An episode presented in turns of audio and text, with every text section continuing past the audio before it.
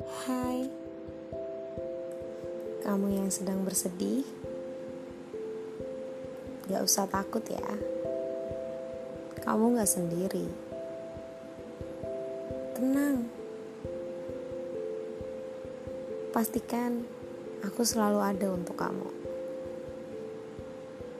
Ingat, rasamu hanya sebagian kecil dari kepingan rasa yang semua orang alami. Jadi, boleh bersedih, boleh menangis. So, you know, I love you.